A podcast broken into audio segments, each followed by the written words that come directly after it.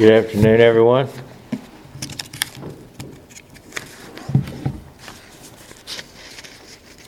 Of all people who have existed on the earth, Americans today have less excuse than any to complain. Blessings and opportunities abound in this country today that most people in history have not even dreamed about. There are other places on the earth today with similar blessings, but at the same time, much of the world is still locked in grinding poverty and depri- deprivation. So, what do we have to complain about? And if we are Christians, if we know the truth, if we understand what real Christianity is all about, and the promises of God to those who are faithful, we have still less to complain about. So, should we complain? And especially, should we make a habit of complaining? This is the question I want to discuss in today's sermon. It was hardly any time after God delivered the Israelites from slavery in Egypt until they started complaining. And they complained, and they complained, and they kept on complaining to the point God was fed up with their complaining, and instead of taking them to the promised land, allowed that generation to die in the wilderness. This is, was a direct result of their complaining and their lack of faith. We read in Exodus 15, beginning with verse 22, Exodus 15, verse 22. So Moses brought Israel from the Red Sea. This was after they had been brought out of Egypt and crossed the Red Sea and delivered from the Egyptian army. And so they came through the Red Sea, and then they went out into the wilderness of Shur, and they went three days in the wilderness and found no water. Now, when they came to Marah, they could not drink the waters of Marah, for they were bitter. Therefore, the name of it was called Marah, which means bitter, and the word Marah can also mean discontented. And the people complained against Moses, saying, What shall we drink? So he cried out to the Lord, and the Lord showed him a tree. When he cast it in, into the waters, the waters were made sweet. There he made a statute and an ordinance for them, and there he tested them, and said, If you diligently heed the voice of the Lord your God, and do what is right in his sight, give ear to his commandments, and keep all his statutes, I will put none of the diseases on you which I have brought on the Egyptians, for I am the Lord who heals you. Then they came to Elim, where there were twelve wells of water and seventy palm trees, so they camped there by the water. So after three days in the wilderness, they were complaining because they lacked water that they could drink. After 30 days in the wilderness, the flour and the dough that the Israelites had brought with them had run out. And so we read in Exodus 16, beginning with verse 1. Exodus 16, verse 1 they journeyed from Elim, and all the congregation of the children of Israel came to the wilderness of Sin, which is between Elim and Sinai on the fifteenth day of the second month after they had departed from the land of Egypt. So this was they'd been gone from Egypt for a month. Then the whole congregation of Israel complained against Moses and Aaron in the wilderness. And the children of Israel said to them, Oh, that we had died by the hand of the Lord in the land of Egypt, when we sat by the pots of meat, and when we ate bread to the full. For you have brought us out into this wilderness to kill this whole assembly with hunger.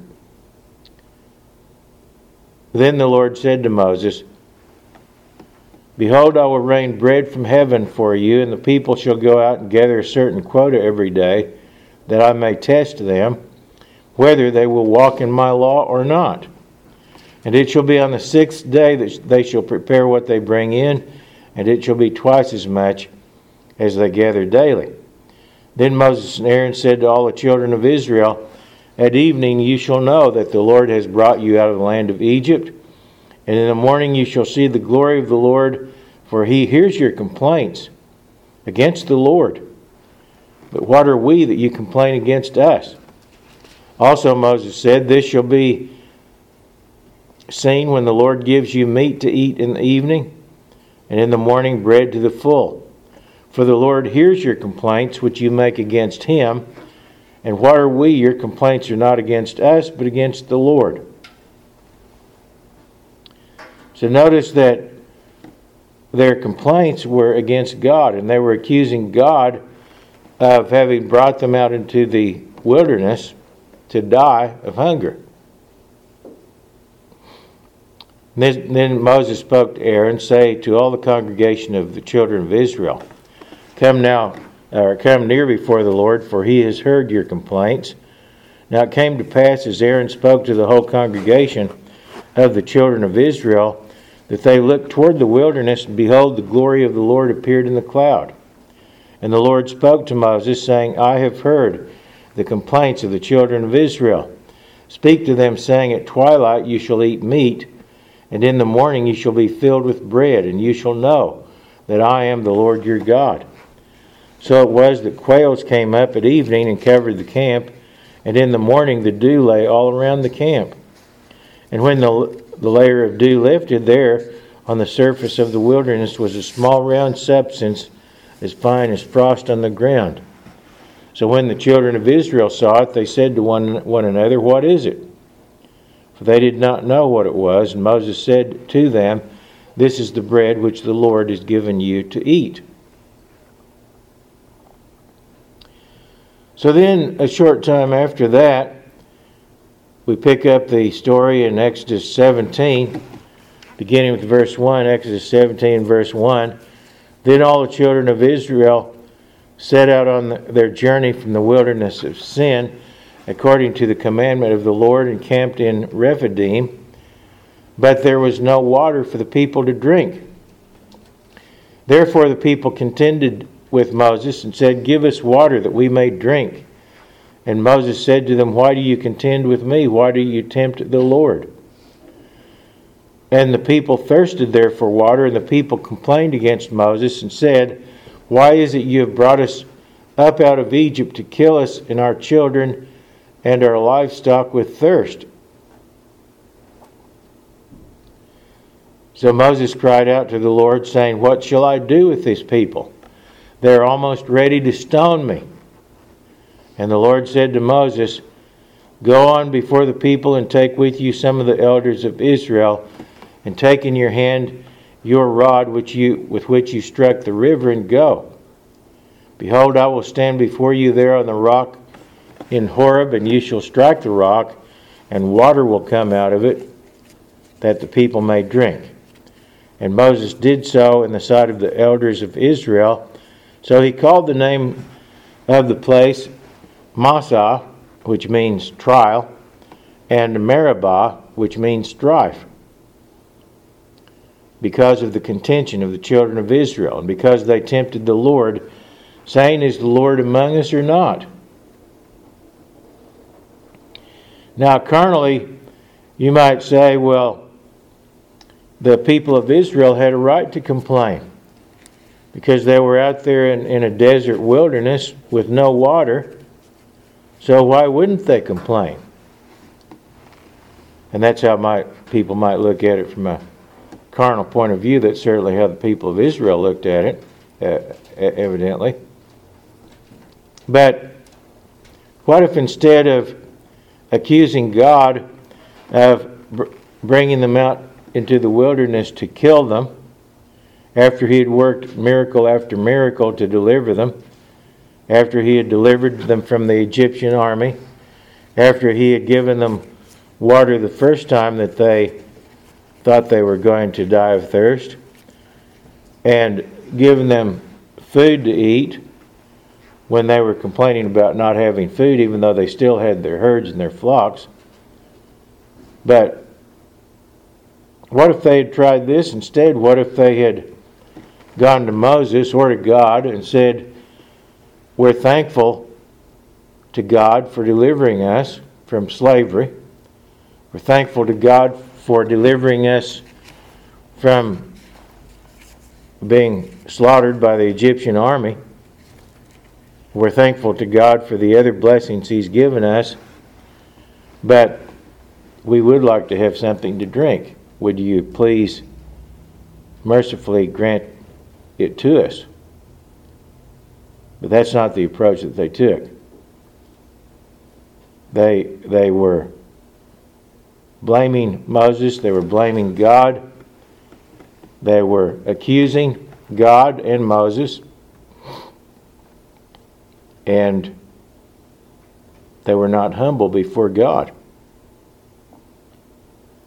Yes, it was a trial, but they were not uh, enduring their trial in a humble and meek spirit, but rather in a spirit of contention and complaining. In the second year, three days after they left Sinai, they camped at Sinai for about a year, and three days after they left Sinai toward the land of promise, we read another incident in Numbers 11. Numbers 11, beginning with verse 1. Says, Now when the people complained, it displeased the Lord, for the Lord heard it, and his anger was aroused. So in this particular case, it doesn't give us any information about what they were complaining about. Probably they were complaining all the time that that they were camped and that the, the, uh, the, all the time that since they had left Egypt. But it displeased God, the complaining that they were doing. And so it says, the fire of the Lord burned among them and consumed some in the outskirts of the camp. Then the people cried out to Moses, and when Moses prayed to the Lord, the fire was quenched. So he called the name of the place Taberah, which means burning, because the fire of the Lord had burned among them. Now the mixed multitude who were among them yielded to intense craving. So the children of Israel also wept again and said, Who will give us meat to eat? We remember the fish which we ate freely in Egypt the cucumbers, the melons, the leeks, the onions, and the garlic. And now our whole being is dried up. There is nothing at all except this manna before our eyes. Now remember, they'd been camped at Sinai for a year, and they were leaving there to go on to the land where they had were to be given their inheritance. And it would have been only a few weeks, perhaps, before they were in the land of Canaan. But they weren't satisfied with the food that God was giving them miraculously every day. They wanted meat. So it goes on in Numbers 11 and verse 18. Verse 18 Then you shall say to the people, Consecrate yourselves for tomorrow, and you shall eat meat. For you have wept in the hearing of the Lord, saying, Who will give us meat to eat? For it was well with us in Egypt. They had quickly forgotten they were slaves there, and, and their children were being murdered, and so forth. Therefore, the Lord will give you meat, and you shall eat.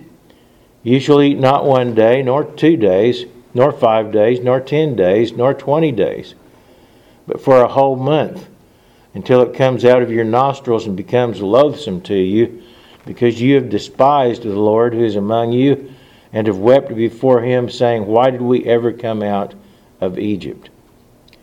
And Moses said, The people whom I am among are six hundred thousand men on foot. Yet you have said, I will give them meat that they may eat for a whole month. Shall flocks and herds be slaughtered for them to provide enough for them? Or shall all the fish of the sea be gathered together for them, to provide enough for them? The Lord said to Moses, Has the Lord's arm been shortened? Now you shall see whether what I say will happen to you or not.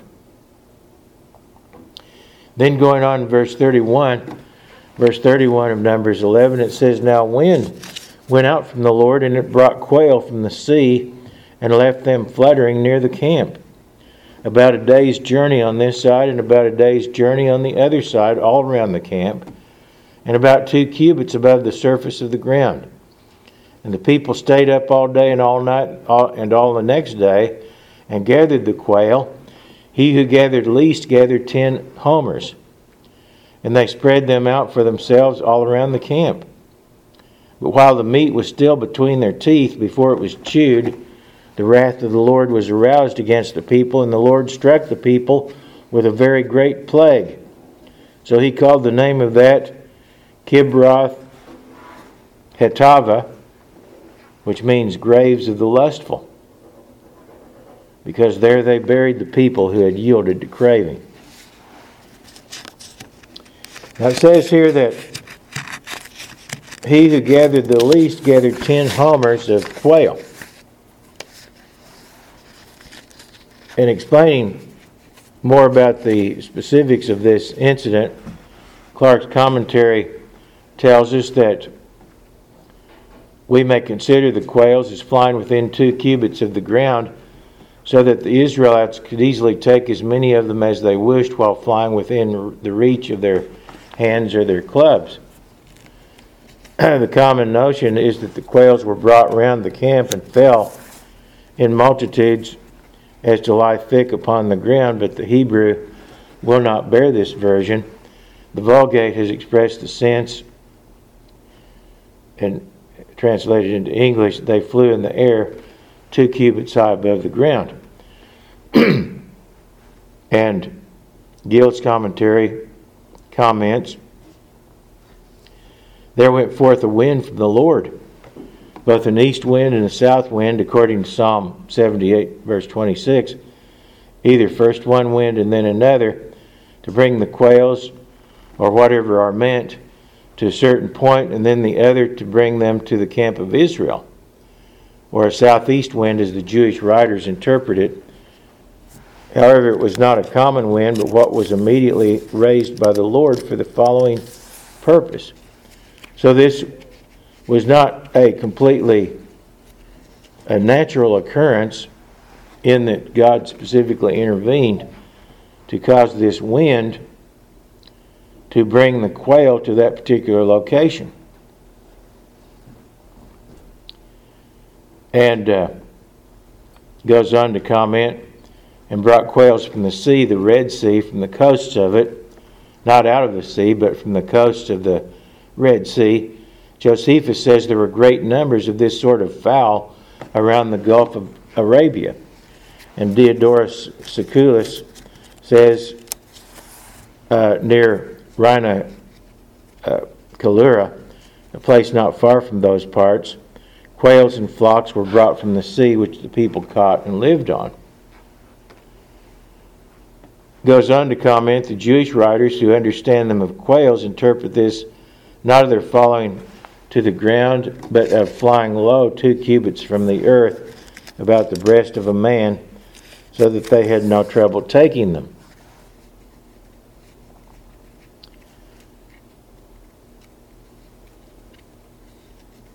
And then it goes on to say, From thence they lay thick on the ground, a day's journey every, every way, which some compute at 16, others at 20 miles, on which space there must have been a prodigious number of quails or locusts, as some have argued.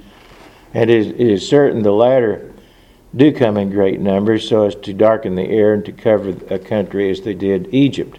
And the quails also in some countries have been taken in great numbers in Italy and the coast of Antium. Within a month, in the space of five miles, a hundred thousand quails were taken every day. The International Standard Bible Encyclopedia explains of this quail. Uh, quail and partridges are near relatives. The partridge a little, little larger and brighter color. Quail are like the gray, brown, and tan of the earth.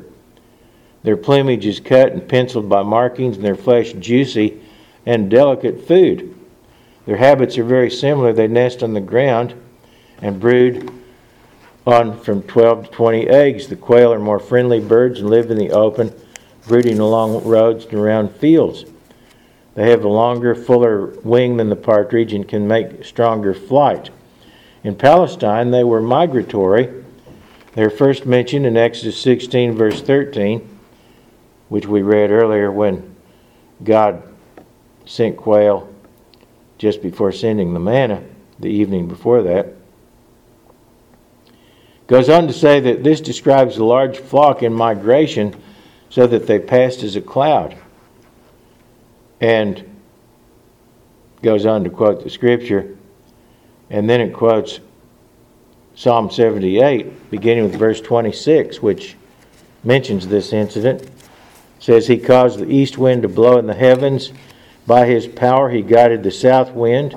He rained flesh also upon them as dust and winged birds as the sand of the seas, and let it fall in the midst of the camp, round their habitations, and they did eat, and were well filled, and it gave them their own desire. Now, going on with the International Standard Bible Encyclopedia, it says that these quail were flocking at that time and migrating from Africa to Europe they were birds of the earth, heavy feeders, and of plump, full body. Migration was such an effort that when forced to cross a large body of water, they always waited till the wind blew in the direction of their course, lest they tire and fall.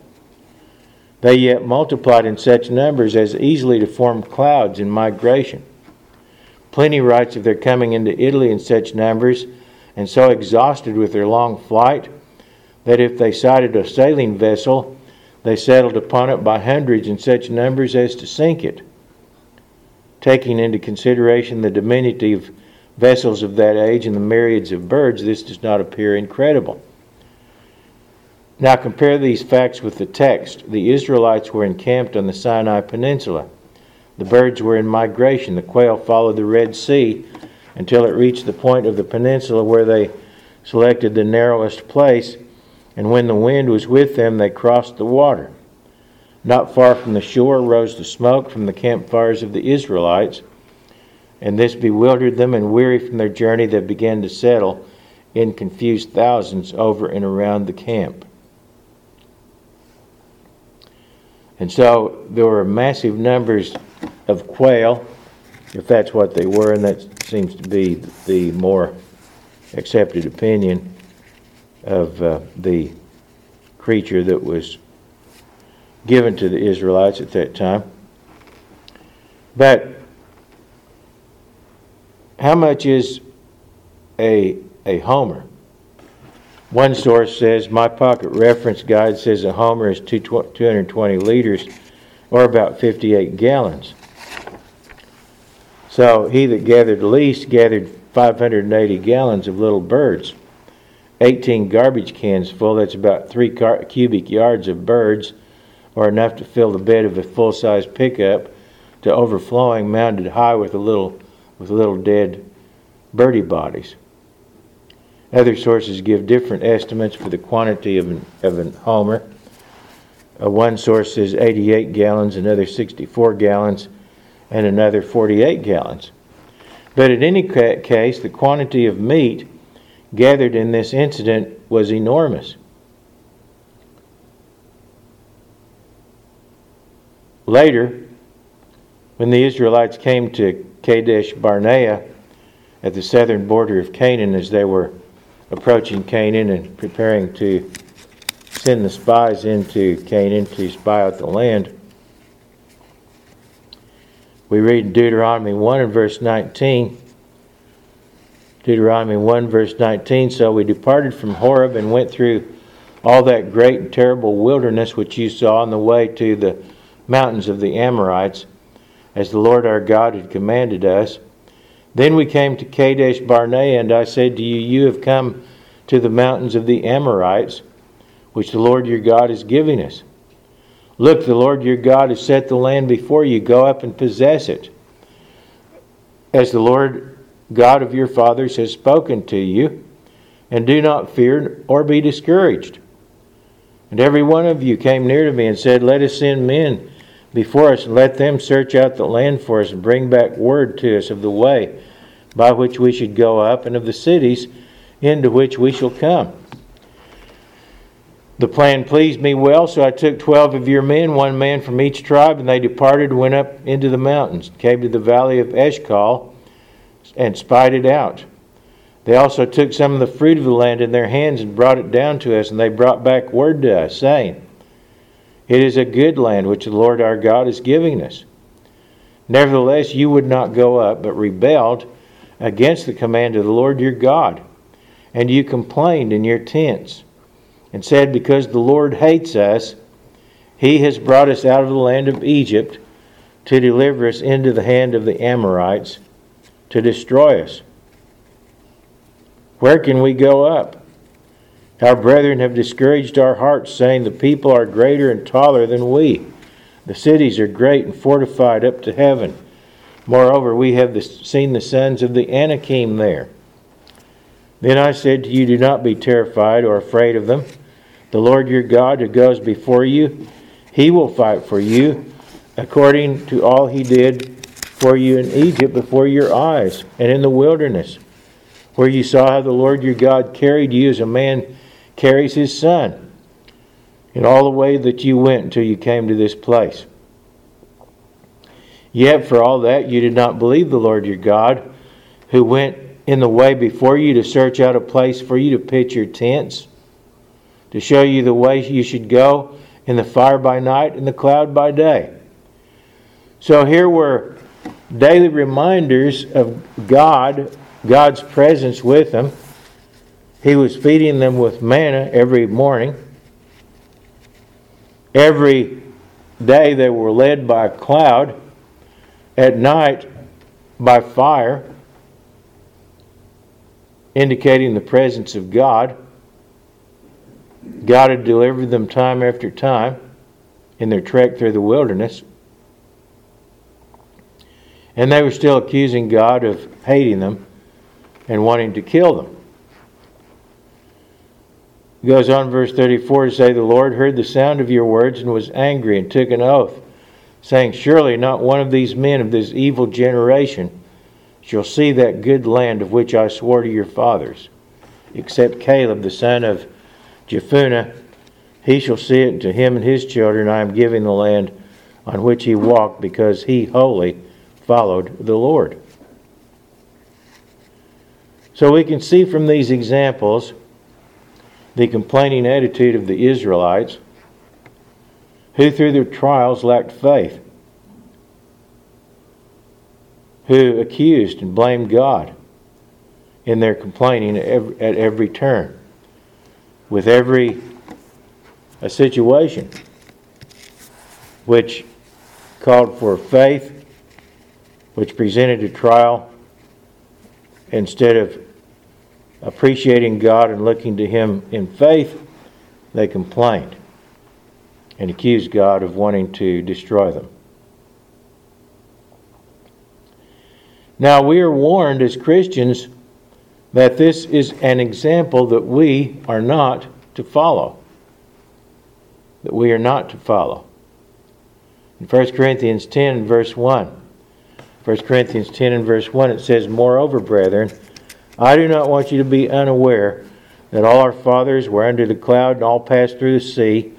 All were baptized into Moses in the cloud and in the sea, and all ate the same spiritual food, and all drank the same spiritual drink.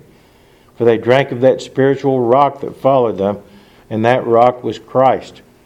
But with most of them, God was not well pleased, for their bodies were scattered in the wilderness.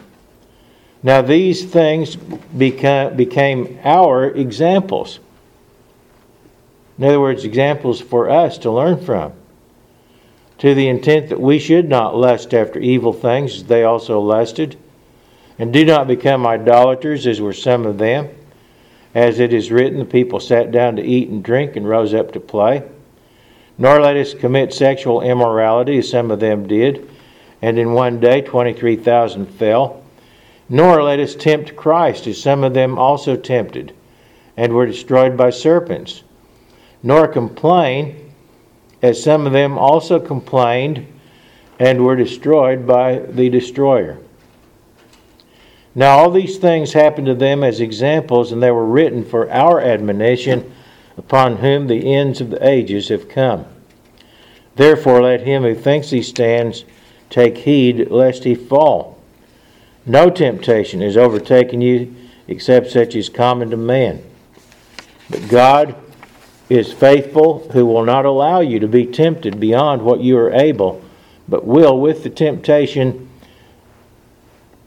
also make the way of escape that you may be able to bear it. There are many scriptures that warn us against a complaining spirit. One of them is Philippians 2 and verse 12. Philippians 2, beginning with verse 12, where it says, Therefore, my beloved, as you have always obeyed, not as in my presence only, but now much more in my absence, Work out your own salvation with fear and trembling.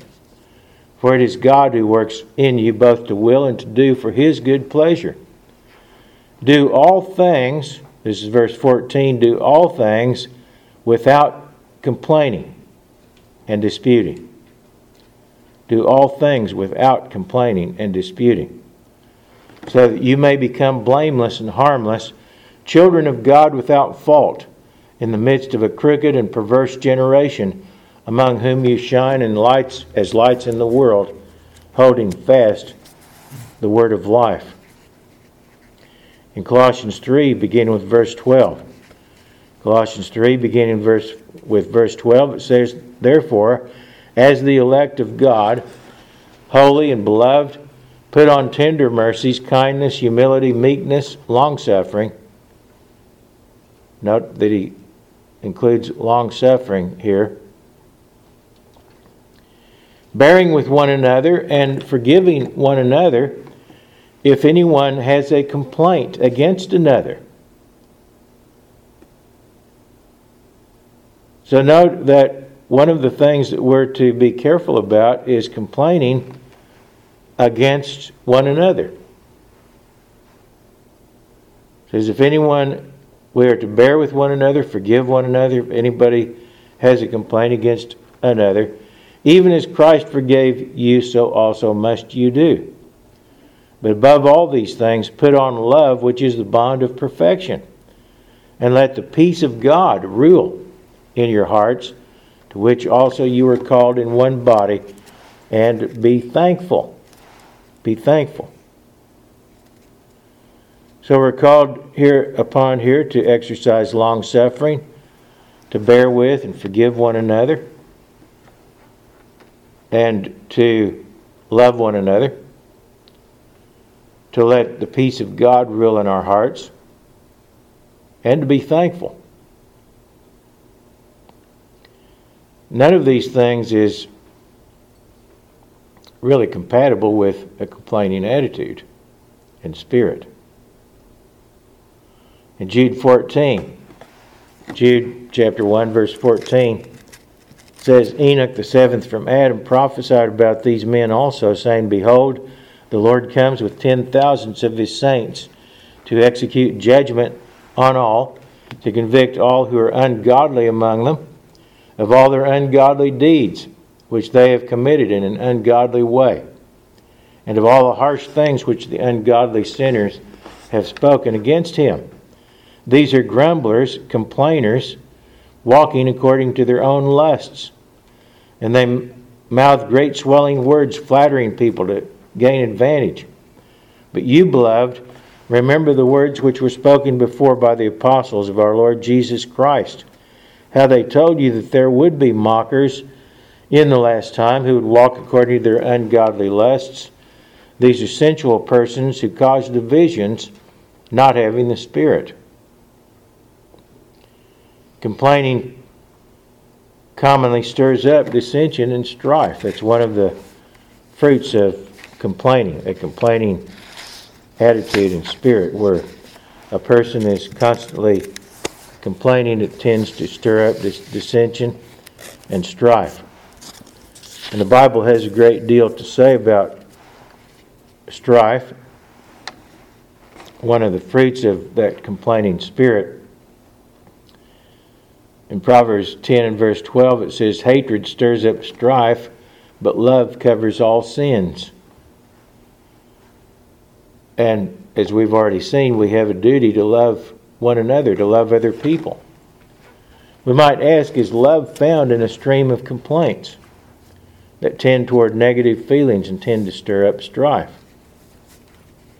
Complaining is often accompanied by anger. In Proverbs 15, verse 18, Proverbs 15, verse 18, it says, A wrathful man stirs up strife, but he who is slow to anger allays contention. And in Proverbs 29 verse 22, Proverbs 29, verse 22, it says, An angry man stirs up strife, and a furious man abounds in transgression. So if we're going around angry and complaining all the time, or much of the time, then we're going to fall into sin. And we will find ourselves in contention with other people. Complaining often consists of accusations, as the Israelites accused Moses and even God of evil intentions. and these accusations were false. Now, sometimes, of course, accusations are deserved, but often they may be undeser- uh, undeserved, and certainly that was the case with God and Moses in the wilderness. But we're told in Proverbs 16, verse 27, Proverbs 16, verse 27 An ungodly man digs up evil, and it is on his lips like a burning fire. A perverse man sows strife, and a whisperer separates the best of friends. A whisperer, someone who spreads gossip and rumors and accusations, often false. Proverbs 17, verse 14 Proverbs 17, verse 14 says, The beginning of strife is like releasing water. Therefore, stop contention before a quarrel starts. What this is saying is that it's comparing the beginning of strife with the opening of a dam that produces a torrent of water. And in the same manner, Strife, complaining, accusing produces dissension and conflict. We may find if we have a habit of complaining, we all, I'm sure we all are guilty of this at one time or another, but we may find that if we stop complaining, we may live more peaceably in fact, it's almost a given that we will live more peaceably with those around us. In Proverbs 20 and verse 3, Proverbs 20 and verse 3, it says, It is honorable for a man to stop striving, since any fool can start a quarrel. One way to stop striving is to stop complaining. In Proverbs 26 and verse 21, Proverbs 26 and verse 21, it says, As charcoal is to burning coals and wood to fire, so is a contentious man to kindle strife. So being contentious, complaining, kindles strife just as burning coals. If you lay a piece of few pieces of wood on burning coals, it will it will kindle the fire. Romans 13, verse 13, Romans 13, verse 13, it says, Let us walk properly as in the day, not in revelry and drunkenness, not in lewdness and lust, not in strife and envy.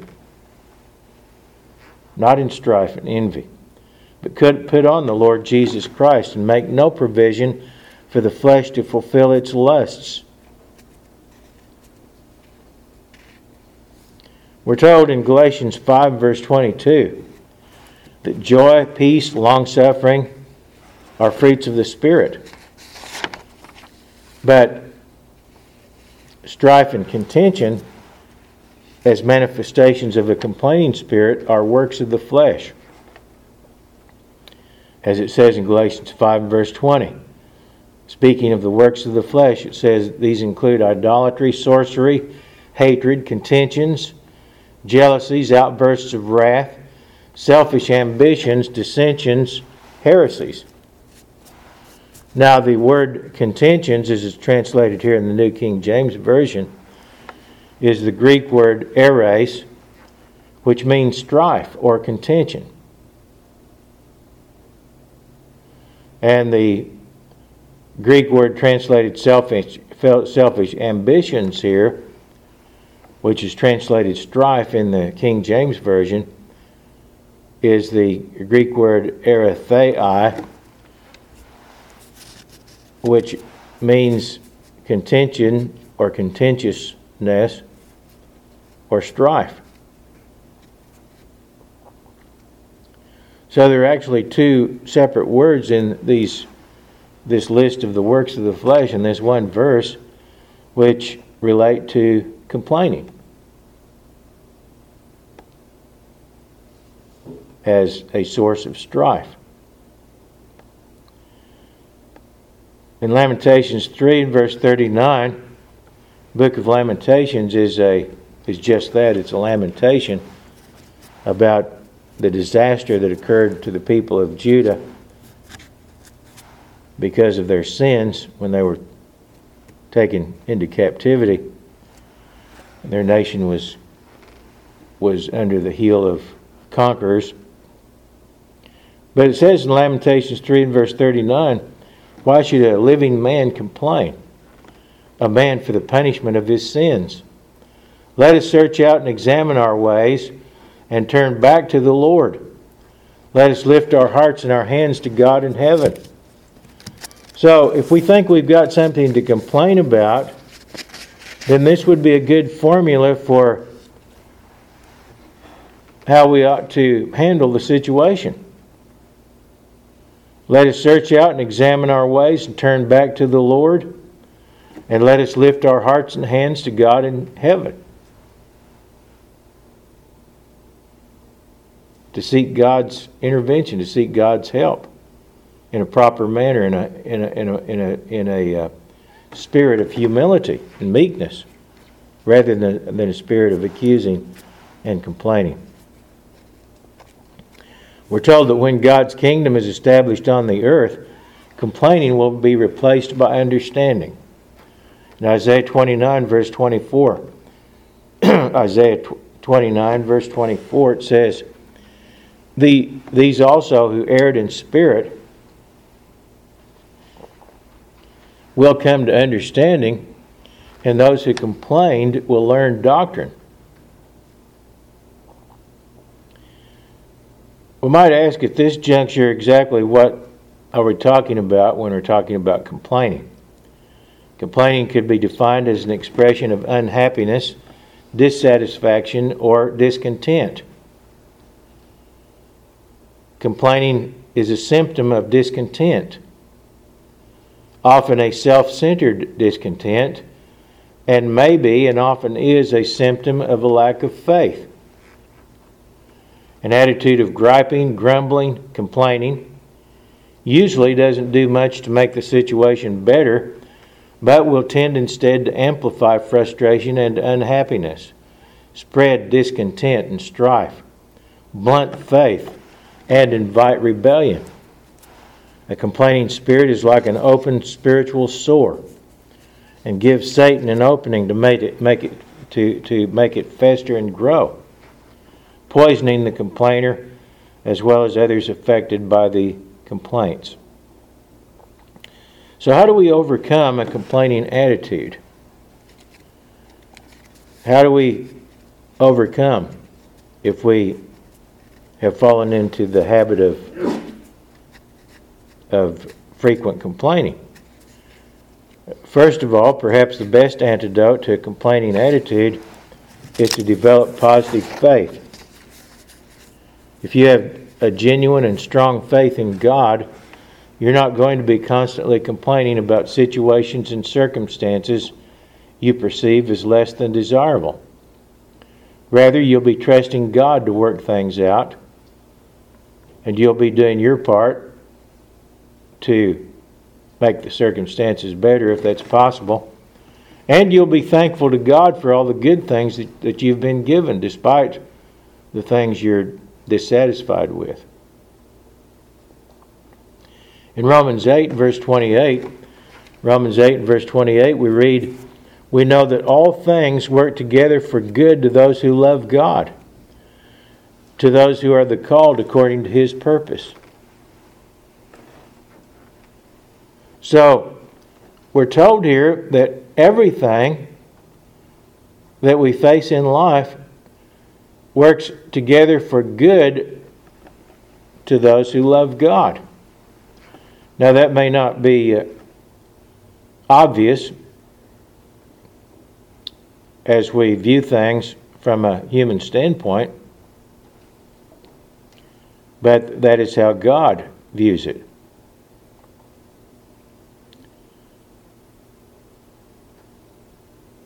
Even our trials have a purpose, as we will see or discuss a little bit more later. But it goes on to say in verse 31 of Romans 8, verse 31, if God is for us, who can be against us?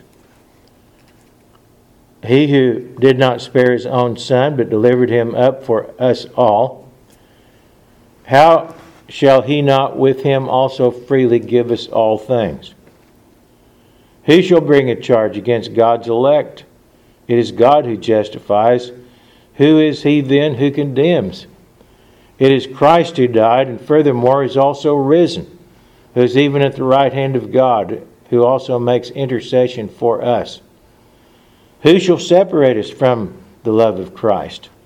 Shall tribulation, or distress, or persecution, or famine, or nakedness, or peril, or sword? As it is written, For your sake we are killed all the day long. We are counted as sheep for the slaughter. Yet in all these things we are more than conquerors through him who loved us. For I am persuaded that neither death, nor life, nor angels, nor principalities, nor powers, nor things present, nor things to come, nor height, nor depth, nor any other created thing shall be able to separate us from the love of God which is in Christ Jesus our Lord. So we need to work on developing faith. We need to understand and believe that God has our best interest at heart and that He will do everything necessary for us to be finally established in His kingdom when it's all said and done. A second thing that we can do to help us overcome a complaining attitude is to consider its effects, to stop and think and to really consider what it is we're doing and what, what its effect is on us and on others.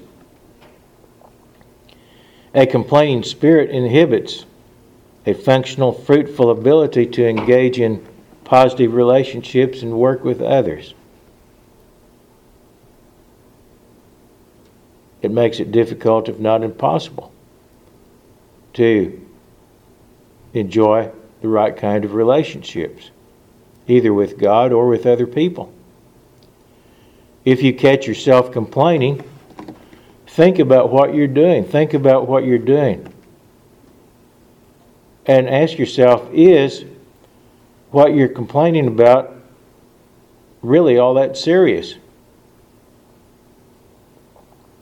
Often we find ourselves complaining about things that are petty and that are of little consequence. Think about how your complaining is affecting you. Is it adding joy to your life? Is your life more pleasant because of your complaining? How does your complaining affect others? Think about it. Do you enjoy being in the company of or being around other people who are constantly complaining about something? Is your complaining actually likely to solve anything? Or will it simply make matters worse for yourself and others? Remember the example of Israel and how their complaining affected their relationship with God and their own lives. Now, a third thing that can be done to help us overcome a complaining attitude is to replace negative thinking with positive thinking. Because a complaining spirit is reflective of negative thinking. Instead of thinking about what you dislike or what you're displeased with, think about what you have to be thankful for. And accept the fact that life will have trials and tribulations. That's, that's how life is in this world. A part of life, a part of living our lives as fleshly human beings is having trials and tribulations. But through faith, we can maintain a positive outlook in spite of trials and tribulations. The Israelites, it wasn't easy going through the wilderness, through a desert, and sometimes not having enough water handy. Sometimes being without as much food or the kind of food that one might prefer. It wasn't necessarily easy to do that. But they didn't handle their problems well. They didn't handle their trials in a positive way. And so it made the trials much worse than they would have been otherwise. Again, remember that even trials in this life have a positive purpose as far as God is concerned. As we read in Romans 5, beginning with verse 1, Romans 5 and verse 1, Therefore, having been justified by faith, we have peace with God through our Lord Jesus Christ, through whom also we have access by faith into this grace in which we stand and rejoice in hope of the glory of God. And not only that, but we also glory in tribulations or trials, knowing that tribulation produces perseverance, or as it translates this word in the King James Version, it produces patience. And perseverance or patience produces character, and character, hope. So, trials can help us to build character. In fact, one might argue that without any trials, one it would be virtually impossible to build any character to speak of. There's a reason that we have trials. And if we handle our trials in the proper way, it helps us to build faith, helps us to build patience, it helps us to develop character and to have greater hope for the future. We need to express gratitude and thanksgiving to God and learn to take our concerns to God in prayer. We have concerns, that's another given, but we need to learn to take our concerns to God in prayer with thanksgiving. We read in Psalm 50, Psalm 50, beginning of verse 14 Offer to God thanksgiving and pay your vows to the Most High. Call upon me in the day of trouble.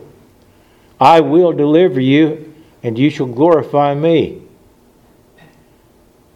So we need to go to God in thanksgiving and call upon God when we're in trouble. And we'll be delivered. Maybe not immediately, Maybe not even in this lifetime, depending on the circumstances, but we will be delivered.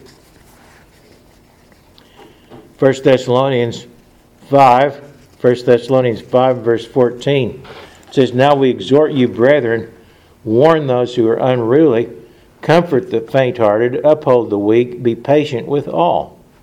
See that no one renders evil for evil to anyone, but always pursue what is good both for yourselves and for all. Rejoice always, pray without ceasing, in everything give thanks. For this is the will of God in Christ Jesus for you. Notice it says, rejoice always. It says, in everything, give thanks. Philippians 4 and verse 4. Philippians 4 and verse 4, it says, Rejoice in the Lord always. Again, I will say, rejoice. Now, how can you rejoice and complain at the same time? Can you do that? Philippians 4 and verse 8. Philippians 4 and verse 8 says, Finally, brethren, whatever things are true, whatever things are noble, whatever things are just, whatever things are pure, whatever things are lovely, whatever thing, thing, uh, things are of good report, if there is any virtue and if there is anything praiseworthy, meditate on these things. The things which you learned and received and heard and saw in me, these do and the God of peace will be with you. And Paul wrote in Philippians 4 and verse 11, Philippians 4 and verse 11, I have learned in whatever state I am to be content. Can we say that? Can we say that we've learned to be content with whatever state we find ourselves in? I'm not saying this is easy to do. It's not easy. But this is what we're instructed to do by God's Word. It's certainly okay to let your wishes be known, as we've seen in a proper and balanced way. As it says in Philippians 4 and verse 6 Be anxious for nothing, but in, in everything by prayer and supplication, with thanksgiving, let your requests be made known to God. And the peace of God, which surpasses all understanding, will guard your hearts and minds through Jesus Christ. So, when we go to God in prayer, we need to go to God with thanksgiving and pray in humility about our needs and requests and desires, keeping in mind God's purpose and His standards. But an addiction to complaining must be avoided or repented of if one is to please God and lead to a more joyful, satisfying, and fulfilling life, and to enable us to be a light to others as God intends.